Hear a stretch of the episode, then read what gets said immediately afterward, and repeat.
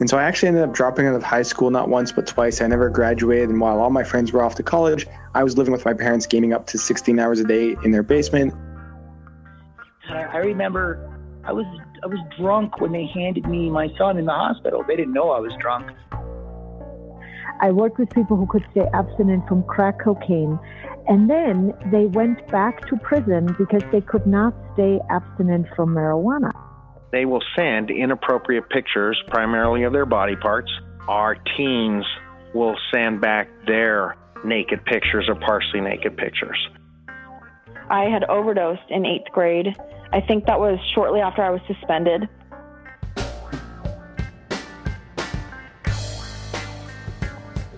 Our teens are going through their hardest life transition in a world of rapid change and information anarchy. These are their stories and the advice from experts dedicated to helping them. Welcome to Beyond Risk and Back.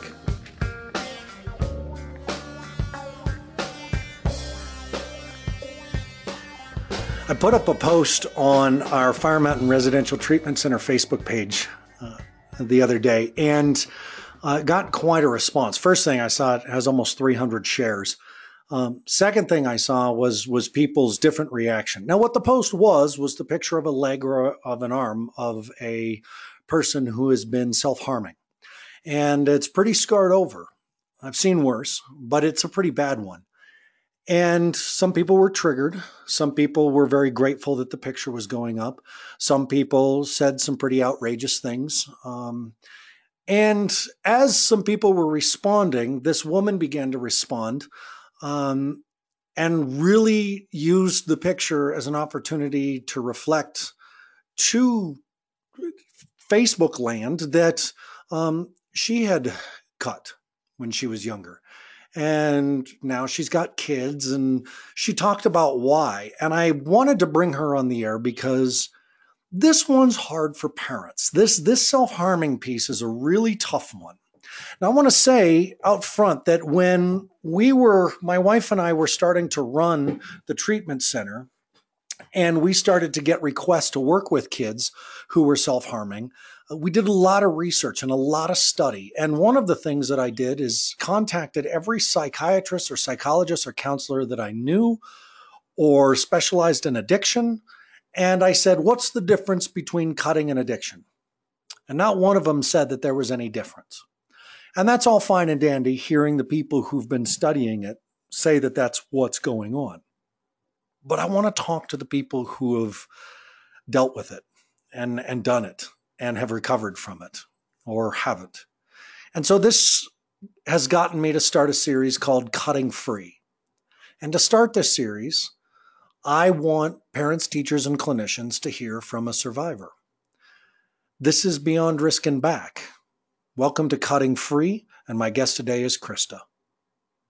Krista, thank you so much for being here. I'm very impressed. I'm glad you agreed to do this, but more so, I'm impressed that you said yes. We've never met. We've chatted back and forth on Facebook a bunch, but here you are, and I really, really appreciate your courage to come on here. Yeah, thank you for allowing me to speak my story. I appreciate it. Of course, of course. These stories, we forget when we're in recovery that these stories help other people recover. My first time going to a 12-step meeting, someone else told a story that was essentially my story, and it made me realize that I wasn't alone. And that's the gift that you're giving to parents and children who are still dealing with or harming themselves. And so it's important. So again, thank you. And you've got some kiddos in the background. So how old are your kids? They're 6 and 3.5. 2 boys. 2 boys. Yeah. You're in for it. You've probably already been dealing with it. If the questions get too much to talk about in front of the boys, please just indicate so, and I'll switch gears because they don't have school today. You got them at home. Right. Okay. Krista, let's just start with you telling your story. When did you start self-harming? What did you do? Why did you do it? And how did it end up? To be honest with you, I don't think I could pinpoint a time in my life where I actually started. I think I became aware of doing it maybe at the age of 9 or 10. And it was little things to start with. You know, I'd hit my head on the wall. I would tie a string around my finger really tight. And then it became progressively, it progressed into cutting and burning and that sort of thing. And I continued with that and hit it pretty well, actually, until I was into my mid-teens. Did you reveal it to someone, or did someone catch you? I was pulled out of my home when I was 15. And upon that, they do a physical exam, and that's when they noticed that there was something going on. I imagine that was pretty stressful. I did not tell anybody. Yeah, it was my secret. It was my comfort. It belonged to me. To have to share that with somebody at the time was very challenging. You know, you bring up right out of the gate one of the biggest things that we see people respond with when they're dealing with cutters, self-harmers, is this, you're doing it for attention. Now, that doesn't seem to me to be true. Is it true? Did you do it for attention? You said you've been hiding it. I did not. I think that in some situations, people get to a point where they want to seek attention for help, but not attention to ease their own self-esteem or to do anything for gratification through somebody else. I think in that situation, when people do it visibly, you know, they want people to know that they're hurting. And in my situation, I didn't want anybody to know how I felt because I myself could not understand it. And nor did I feel anybody else needed to. So now you've brought up the second conundrum. Is that, you know, they want people to know that they're hurting. And it seems to me that cutting yourself hurts. Is that not accurate? No, for me, it was more of a trance state. I was a safety pin or a paper clip cutter. I did experiment with other things, but that was the choice of how I would do it. But it would make a trance. You know, I would begin to do it, and then it just became a motion, like, you know, winging your arm or rocking back and forth. That was soothing. But no, very, very rarely did I ever feel pain from it, a physical pain. I felt more of an emotional relief. So if that didn't hurt, what was hurting that you were seeking relief through cutting? I think it was the feeling of isolation, some of the abuse that I had gone through and not understanding it. And I think more so not understanding myself. I had these feelings inside of me, and I couldn't control them. I did not understand them. I basically didn't want to burden anybody, and I didn't know how to ask for help because I didn't want that. Now, you said you had started very, very young, like you couldn't remember, what you couldn't pinpoint an actual time. Do you remember hurting before that? Like do the pain memories, the physical, the abuse, did that stuff start while you were an infant in utero? Like, was it that? You know, honestly, I couldn't tell you. I remember my first poor decision, if you will, when I was maybe 5 or 6, where I would do things to hurt myself. It progressed into suicidal ideation and that type of thing. But when it comes to the self-harm, I didn't quite find anything that was working as a child. And I don't know how to explain how I went about finding a method that made me feel better. At that time, it was more seeking, like, you know, you would find a rock song that you like, and, you know, you listen to 1,000 rock songs and nothing, you know, you enjoy it all, but until you find that one song, it's just not going to be what you like. Did you have depression? I've been diagnosed with a lot of things throughout my life. I think at that point it was just the family situation at home, the abuse that we were going through. But I don't know if I would attribute it to depression. It was definitely a factor, but I don't know if that was the cause. Did the suicidal feelings come from cutting in your experience or from the self-harming? Did you draw blood? Were you looking for blood? Did you see your own blood and see that as part of the release? I think eventually it became that. But like I said, for me, it was more of a trance state. It wasn't so much the act of causing self-harm. It was more of feeling that release of not feeling for a while. eventually it did kind of become almost a competition in my mind where I wanted to do more than what I did because it made me feel stronger inside. And you talked about it being, you know, kind of your secret, your thing. Did none of your friends know? Did your friends ever catch it? You go swimming, they see the cuts, anything like that? They did not. I hid it for, you know, a good 10 years when nobody knew, had no idea that it was going on other than myself. You know, on occasion, my parents would find, you know, a streak of blood in my pants, but that was not, you know, when you're a young child, that's kind of the norm that you have scrapes and bruises. So they never inquired or asked. And that's because you would have cuts on your legs? Yeah, I was a leg cutter. Oh, okay. You wrote to me as you and I were talking back and forth on Facebook. You wrote about how you would explain it to your kids, or because someone wrote, you know, what would your kids say, or something like that. And you responded really eloquently. And so I just kind of want to ask the question again. Your kids see your cuts, your scars, and they say, "What are those scars from?" What do you tell your 6-year-old and your 2-year-old? I do, and that's something that I did not consider when I was doing it, what would happen. Of course. And then once I chose to have kids, it was a very big fear of how I would tell them. But now that they're old enough to know, you know, they have a very good understanding that their mommy is not well. You know, they know that my brain is sick and that I have to take medication to keep it strong. They know that mommy had a rough time when she was growing up, and she made some decisions that weren't too good. And unfortunately, this was some of my bad decisions.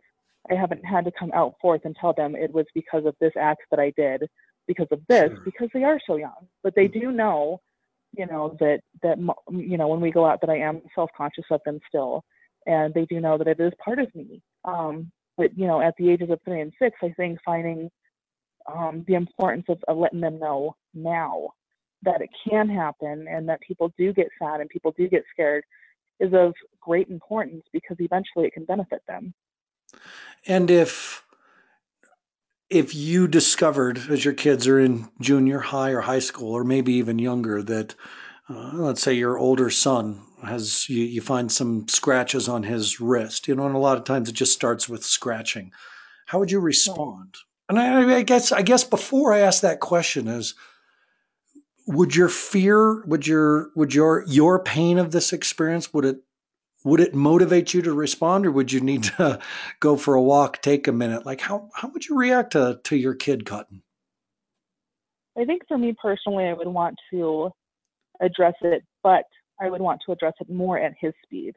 I know for me personally, it was so pressed and so pushed that I chose to revert into my behaviors because I wanted to have control, and that's not how it started. So I would sit down with him and say, "Hey, you know, I noticed that you had some cuts. You know, can we talk about choices that we can make different to overcome this? You know, like it wouldn't be how do you feel? Why is this control? Why are you doing it?" So much as wanting to help him find alternatives and giving him the choice to make the alternatives, not for me to say, you know, hold an ice cube, which is what I was told. You know, and then I discovered ice and salt. It was a whole nother bag of chips. And right. For him, I want for him to be able to find something tangible to replace. Really, whatever behavior he's having with that he's struggling with something positive. What would be some of the things that you suggest as an alternative in hopes that he would embrace one of them? That's a good question. What do you do? I think now I think now for me it's more of a recovery period. You know, I've acknowledged that it's an issue. I've gone through therapy and that sort of thing. But at the time, when I was trying to overcome it, I had to remind myself that even though I didn't feel it, that I was important to somebody. You know, and even if that somebody was a bad person, you know, I still was important. I was important enough to matter. And, you know, someday, and seeing outside of that moment, which when you're cutting, you're in the moment, is so difficult. But when you see outside of that moment, like when I finally decided not to cut anymore, it was the thought of someday I want to have kids, you know, and it wasn't just about me anymore. It was about the potential of these little beings, you know, becoming part of my illness. and I had to choose which was more important. And that almost sounds unfair, because when you're in the moment, it's not a choice, but it is something that you can overcome. What was your process of overcoming it? Did you end up in a treatment center? Was it just smaller units, therapy? Did you join a forum, an online group, a meeting rooms? How did you break away from this? I went through it all. I've been in therapy for 25 plus years. I've been on medications for 20 plus years. The chat rooms, when I was out of a place of feeling so dependent on it, were great. But when I was in the moment, being in the chat rooms could be triggering, because it almost becomes a competition. And again, that's not what it's intended when you're doing it, but it does. But for me, I think the first step to overcoming it was to have the first glimpse of love. The first time that I ever felt that somebody actually cared about me for me, and nothing else. None of my other flaws mattered, just the love. You said you did residential. How long was your residential program for? I went through foster care. I was there for 7 years. Wow. I was in and out of an institution. I suppose if I were to combine the amount of times, it was probably a good 3 years. And like I said, the therapy and the medications, it wasn't an easy process. It was not the snap of a finger. And really, there's no clear-cut answer to what made it better. I think it was a mixture of all of that, along with the people not giving up, of people being willing to understand that I didn't understand. Being that said, that's actually very close in proximity to the other statement that, you know, you find love, but to have somebody understand that you're confused and you're angry and you're hurt, and that they tell you that's okay, that it's okay to feel that way, is so important. You've breached a topic that is very touchy for parents and very difficult, and even professionals for even professionals who have been doing this stuff for years and years. And that's a concept of choices. You know, you said something like, when you're in the moment, it's not a choice, you know, and that's hard for people who don't have the moment. I've had the moment, and I work with kids who have the moment. And it's people who don't suffer depression don't understand it. People who don't suffer from addiction don't understand it. Well, you could just make better choices. You should just stop using, you know, stop hurting yourself.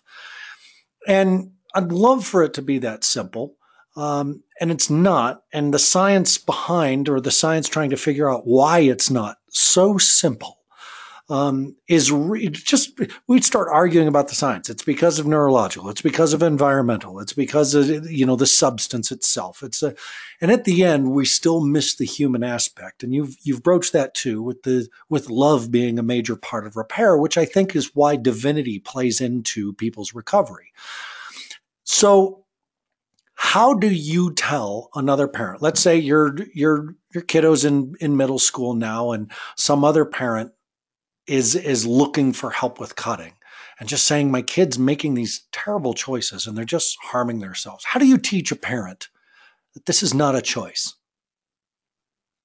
I think perhaps using an analogy of, you know, you run and you lose your breath. You know, and you know it's going to come, you know it's going to happen, and you chose to run, which is something that you needed to do. You know, much like feeling, you have to feel. That's not a choice. You know, but then you run and you run out of breath, and as you're out of breath, you're gasping to get it back. That's kind of the moment of cutting. You know, you're out of control, and you just want to get back under control. But you know, for the average person, you can't just catch breath. You have to take time. You have to get your heart rate slowed down. You have to go through that process, and if you don't go through that process, it doesn't happen.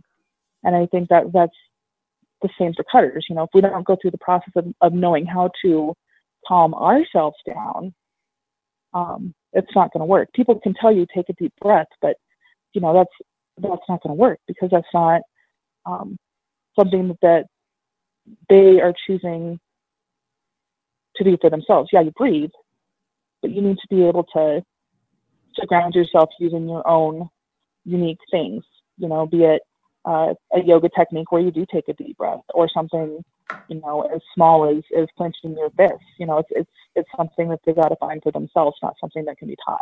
That's fantastic analogy. What were your triggers? What were the things that would send you into that over-emotional stimulant cycle that made you start to look for relief from the discomfort? I think mine was when I couldn't understand how I was feeling and I couldn't control the outcome of it. When I would get scared and I would shut down and I would become so sad that it would overwhelm me, and I didn't know how to deal with that. You know, I knew on the outside how to deal with it, but internally I was a wreck, and there was nothing that I would do that would work, and that's why I leaned towards cutting, because that, you know, I had control, and a lot of people think that that's the sole purpose of cutting, but it's not.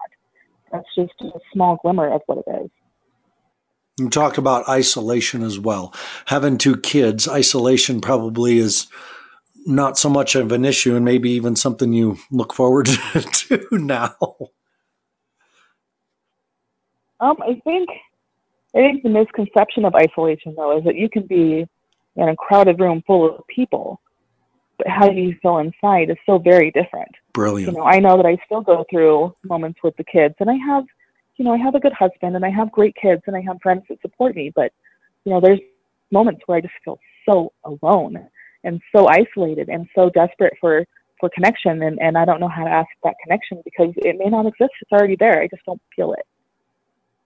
And that's where the part that people who don't suffer this lose the understanding. When they say you've got this great husband and this good marriage and you've got these kids and you've got the support system of friends, how do you feel alone? Why is it that you feel alone? How do you describe that? How do you describe being alone in a busy room? I think honestly at every point in someone's life they have felt that way. But when you feel alone with depression or mental illness or trauma, it's not having people around. It's the feeling of connection. You know, I can be very aware that people care about me, but if I don't feel I'm worthy, it doesn't exist, at least not in my mind. It's very difficult to communicate what you need because you don't know what it is. I have an anniversary date of a rape, and I ask my friend every year if she can come over, and she always asks, how can I help? And I have no answer for her. And she is here, and she is very supportive, but when she leaves, I still feel so very alone. And there's no changing that. What I have to do now, instead of feeling that isolation, is make a choice on what I can do to improve it. So I can't make myself feel better, but I can choose to allow myself to ask for help. Do you really think your brain's broken, or do you think you're a product of a broken environment? You know, I used to blame it on my parents. I used to blame it on my trauma. I blame a lot of it on my chemical imbalance. But really, I don't think anything it doesn't belong to anything. Cutting is just simply a part of who you are. And it's not triggered by one thing. For any of the cutters that I've known, I unfortunately have known a lot of people that have cut, and for each person it's different. For each person it's unique. You know, I know that often I feel very broken, and often I'm very angry at my situation that I grew up in, but none of that had an overall effect on what I chose to do. I didn't do it because of that. I did it because I needed to. Do you think cutting is addictive? Do you think you were addicted to it? Very much so. You know, and like I was saying before, it's almost a competition in your mind. You know, and it's a difficult and sad thing, but you know, you make a cut and then you're like, huh, that's not very big. I can do better than that. You know, and so it becomes a competition in your mind. How deep can I get it? How big can it be? How much blood can I lose?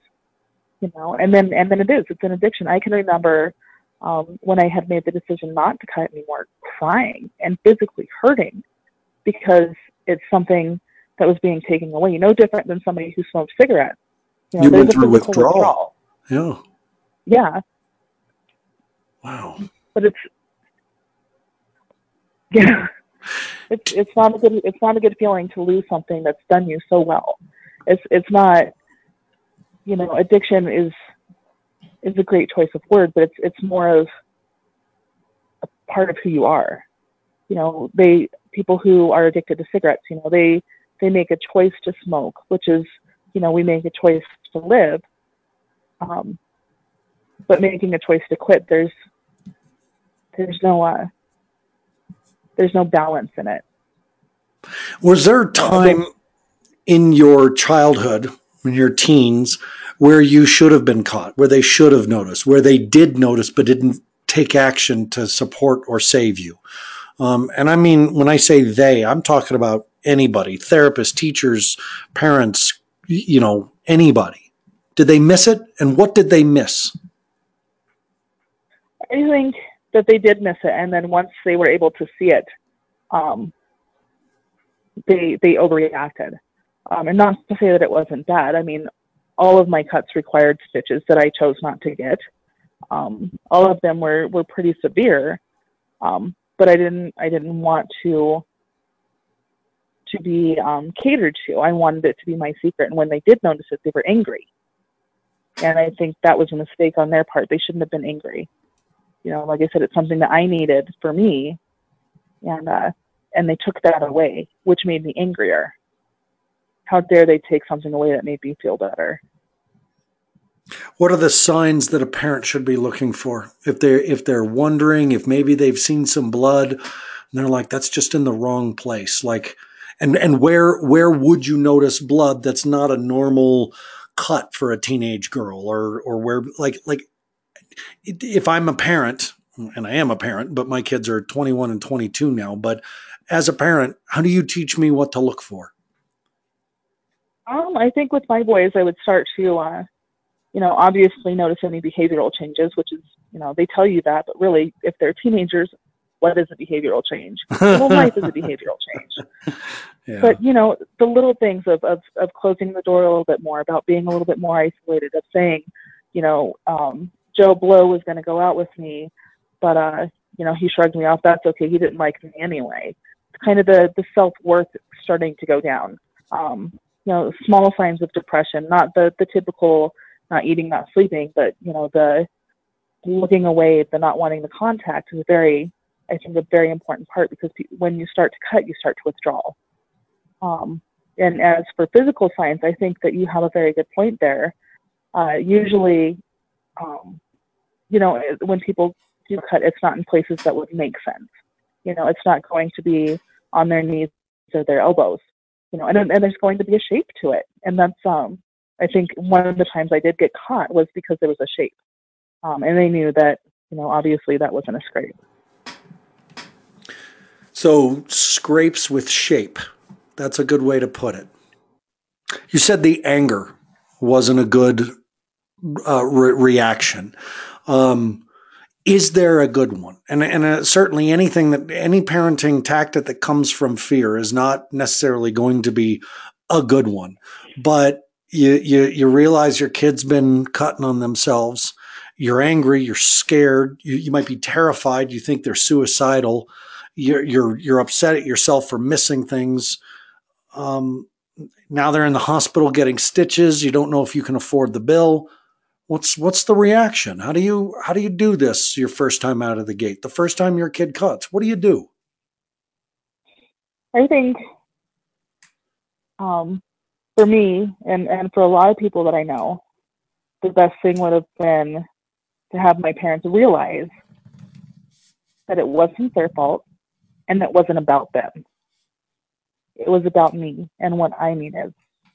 And I think that parents become so trapped in wanting to protect and wanting to have their kids want to have a good life, that we forget how difficult it is to be a kid. What have they told you about what's going on in your brain with regards to cutting? Have they told you that they think it's a dopamine issue? Have they told you that it's a, you know, serotonin release, or like what have they told you? They haven't said anything corresponding with my mental health. I do have some PTSD, and they say that you tend to act out with that. But to say that cutting is solely a mental health issue is almost unfair. And to say that it is not a mental health issue is equally unfair, because it's a number of things. There's no one thing that causes it. There's no one thing that you can fix. You know, I would love to say, you know, when I was in 15, that, you know, they can give me medication that would increase the level of something and make me not feel these feelings. But that's not realistic. That's not something that's going to make it better. But have you ever had your neurotransmitters checked? Do you know if you're low on dopamine? I have no idea. Did this lead to any other risky behavior, or were you pretty much just focused on this cutting, secret control, hiding life, and everything else was painted all roses? You know, I had put myself into bad situation. I was definitely very promiscuous. I put myself into situations that I knew were not safe because I didn't care. I didn't take care of myself the way I should have, because I didn't feel like I was worthy. And I think in certain ways, when I started to give up the cutting, that was the same thing. When I gave up the cutting, I became basically an alcoholic. I drank every night until I was sick. And I drank every day until I was sick. And that was a replacement. And then once I stopped that, I started exercising, and I'm like, okay, I'm going to do something healthy. And then that became a problem, because that was a replacement for an addiction. And I think, much like addicts in recovery can relate to, you know, you don't just give something up. You got to give something to get something. And it's very hard to balance what a good thing is. Do you consider yourself an alcoholic in recovery, or just kind of an all-around addict, and cutting was just one of the things you used? No, I have the two boys now, so if I drink once or twice a year, it's a miracle. But I think, and I guess it would depend on your definition of an addict. I have to find something that makes me feel better. And it's not always a negative thing. You know, now it's snuggling with my boys, which is something that I never imagined could make me feel the way it does. You know, I can go for a walk and have that moment, that small moment where the wind blows, and I take a breath, and it feels so good. Now I don't have to lean so much on that. So I guess, am I still an addict in a sense? You know, I'm addicted to feeling better, and really, that's what I have to continue to do, is to have that. Do you miss it? Do you miss the control and something that belongs totally to you and that form of relief? Do you crave it? I do still. And I have not cut for, it's been a while. And I still have my moments where I think, you know, oh, well, you know, maybe if I sneak one in, it wouldn't be so bad, and I would get this out of it. And, you know, maybe if I did it over here, they wouldn't notice, or maybe, you know, if I were to do something slightly different, nobody would care. But it's a slippery slope, because if you fall back on it, you tumble, and that's an experience that I had when I was trying to quit. It's so overwhelming, it's so powerful, and even still. You know, there's moments where, you know, I'm like, I can't have this in the house. You have to get rid of this, because if it's here, I'm going to use it to hurt myself. And I don't have the same feelings of lack of self-worth. I don't have the same emotions that I had as a teenager. I feel very in touch with who I am now. But that urge, I don't think, will ever go away. Did you, and this is important, I think, for parents to know about when they're trying to figure out what's going on with their kid. Did you ritualize the experience? Did you keep your paraphernalia, your cutting paraphernalia, in a special box, in a special place, like someone would keep a pipe or, you know, a bottle of booze?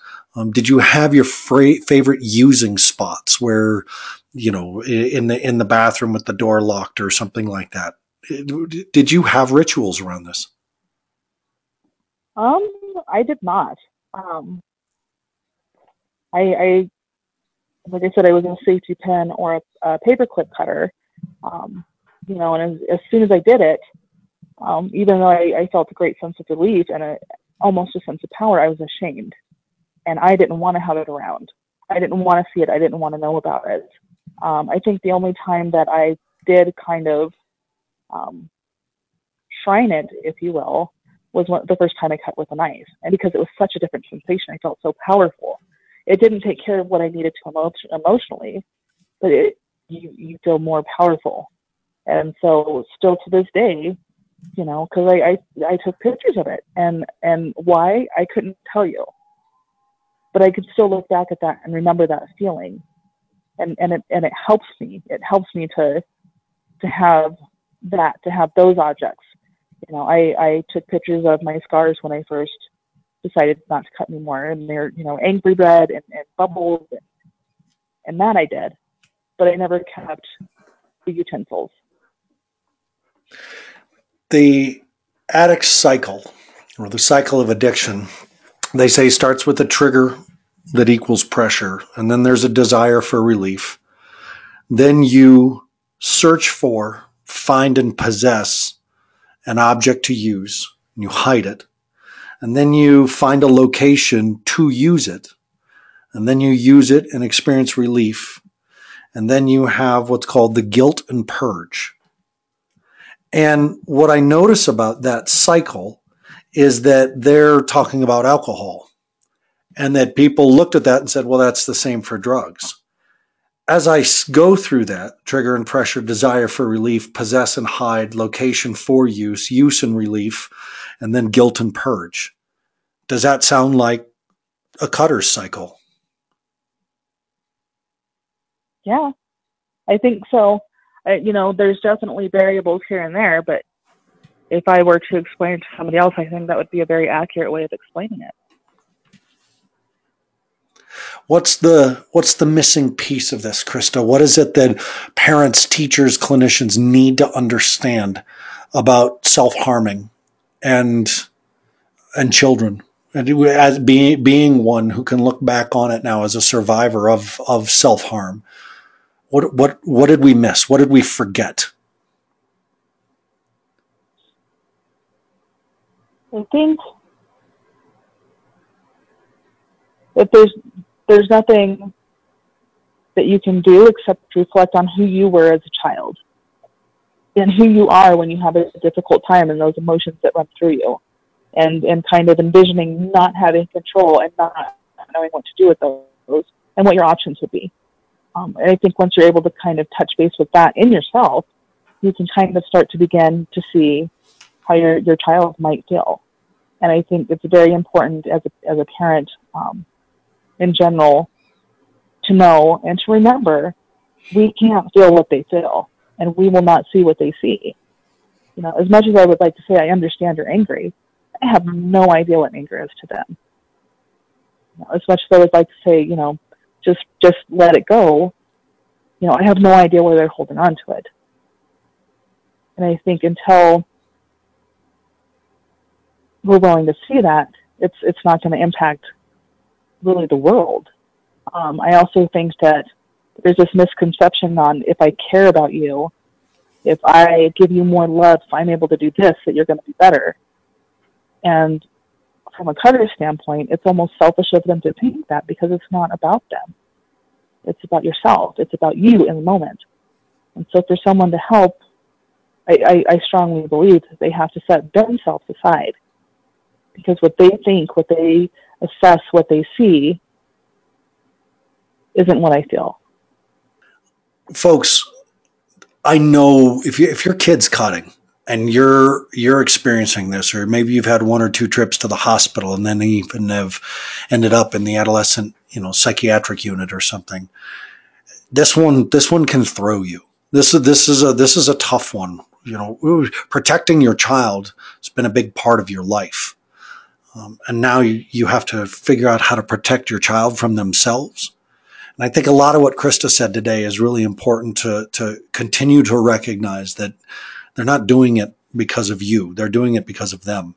And this may not be something that you can actually help them with because you're not able to feel what they're feeling. You can't see life on their terms. You can only see life on life's terms or life on your terms. But you can't see it on yours, especially if they're a child in crisis.